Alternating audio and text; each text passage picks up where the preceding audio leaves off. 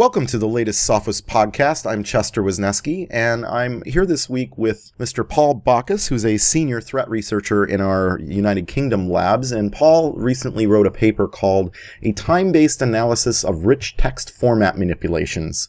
And for people that uh, maybe don't spend as much time in a virus lab as myself and Paul and others, we thought we'd uh, put this podcast together to spend a few minutes kind of explain Paul's research and what we can learn from that to better secure our environments. Welcome, Paul. Hi, Chet. So, in your paper about uh, rich text format manipulations, uh, maybe you can give us a brief summary of sort of uh, what the rich text format file format is and, and what uh, what products might be impacted by it. That t- you know what type of environments um, utilize the rich text format file uh, type? Uh, well, rich text uh, is one of those funny file formats in that back in the day when uh, we first got hit with uh, macro viruses, uh, we were told to save our files as rich text files. So people probably will be aware of the RTF file extension. Uh, not all files with an RTF file extension are actually rich text file formats, but the majority are.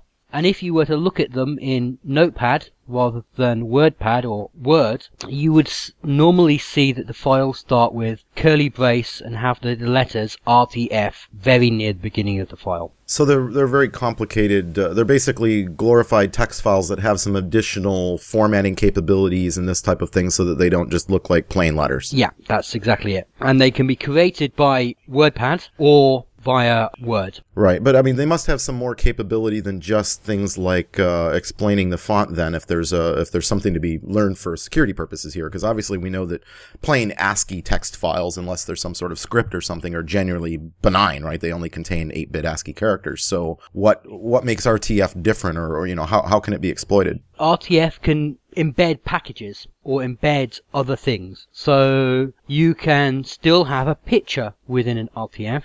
It will just be, it will just look very strange in the raw file. But you can have a picture, you can have an exe in the file, or you could have other rich embedded files applications. So you can have nearly all the richness that you have with Word or HTML uh, in an RTF file. So embedded pictures, embedded other files, links to other files, uh, links to websites, etc. And there have been a number of RTF issues in the past, probably not more than we can count on our hands, uh, but that doesn't mean that they're completely safe files. And what was interesting about the exploit that I was looking at is that Microsoft released a patch in November 2009 and we didn't start seeing files exploiting the vulnerability until after the patch was released. Right, and that's not uh, atypical of a lot of things. I mean, sometimes we do see proof of concept stuff in the wild, a, a, true zero day where somebody may be using something before Microsoft patches it. But if we look at some of the most common uh, generic things that have been spreading for the last few years, like Conficker, for example, yeah, there was something in the wild right before Microsoft released the patch, but the reality is Conficker itself didn't, you know, hit until six, eight weeks after Microsoft had fixed it. And that's when we started seeing mass exploitation, right? Yeah, exactly. And the, the, the media likes your zero day. Security researchers like to talk about a zero day. But a significant proportion of the exploits that we see are exploits for patch software. And they're taking advantage of the fact that people don't patch immediately. They may have a window of patching. They may never patch. They may just not know they should be patching. Well, and the behavior we're seeing here, I guess, is indicative of that, Paul, because, you know, this is, uh, as you said, it's MS10-087, so, you know, end of 2009. And yet, you know, based on the charts I'm looking at here in the, in the paper you wrote, uh, we haven't really seen any slowdown or hiccup in the use of it by by criminals exploiting it, right? I mean, we're we're now 2 years down the road and we're still seeing it being used consistently. Exactly. I mean, within the paper we're looking at a period of just over 300 days um, from mid-December 2010 to November uh, 2011. And if I look at our systems for stats now, I will still see one or two files coming in over the, that period, we saw a, an average of five samples a day. So that's that's really a, a, clear sign that this still works, or they wouldn't be iterating on it as well. Because I guess when you're seeing these samples, many of them are uh, slightly different and keep changing. Right? They're trying to avoid detection by vendors. They're trying to avoid detection by antivirus vendors, um, IDS vendors. Yeah, they're just they're just tweaking their code, um, often not in big ways, but sometimes in quite surprising ways. Uh, you also in the paper kind of went through some correlations to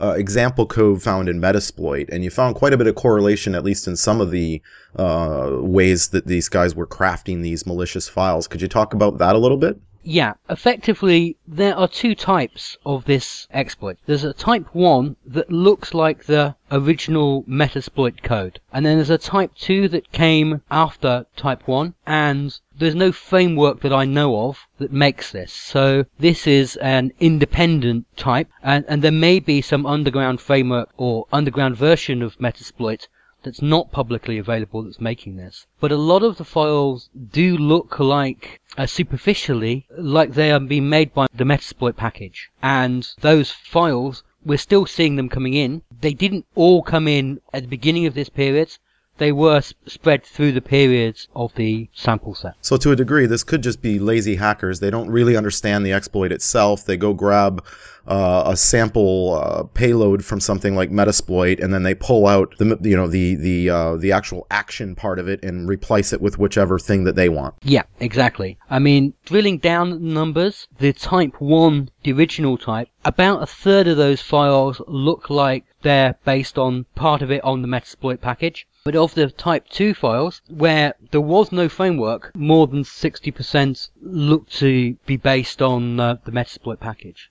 So nearly 70% of those. Then there is some variance, but most of the variance in the files happens away from the actual exploit bit. It's in other parts of the file. In the header of the file, in the size of the file, in the structure of the file, away from the exploit.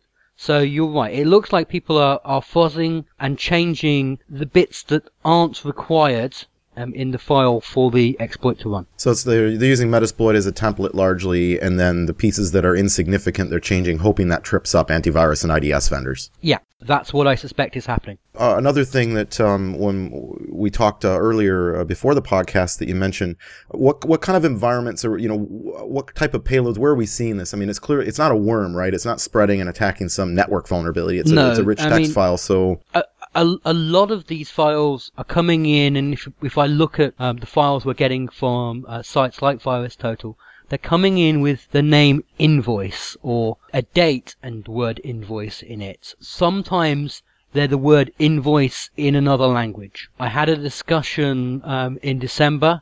I was at SANS London, and somebody was saying that they were testing their own security, and they sent in a, an RTF file with this exploit that was detected by the antivirus to their CEO, just to see if it got through.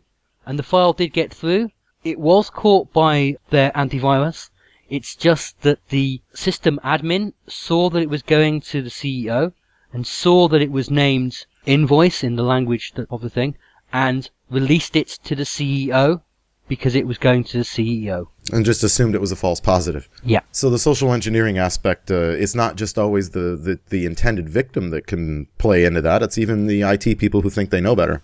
Yeah, no, I mean, the two of us have been in the industry long enough that we've met those um, IT people. Fortunately, there there's not that many of them, but some people think they know more. Absolutely. So I guess the, t- the takeaways from, from your research are really that this obsession with zero day that so many people have, and obviously it's, uh, it's sort of like APT and all these other things. When you go to conferences and you meet with customers or prospects or people that are just simply interested in security, all the conversation seems to be around, um, you know, what can you do to prevent zero day this? What can you do to stop APTs? You know, all these types of things when the reality is, uh, you know, we're doing such a bad job at patching and things that these two year, two and a half year, I guess, for this one now, year old exploits are, are still apparently effective and still being utilized in targeted attacks. And, and they're counting on the fact that, uh, we're lazy or not doing our patching, I guess, right? Yeah, I mean, I mean it, it's it's difficult from the, the security researcher's point of view, is because nobody wants to talk about something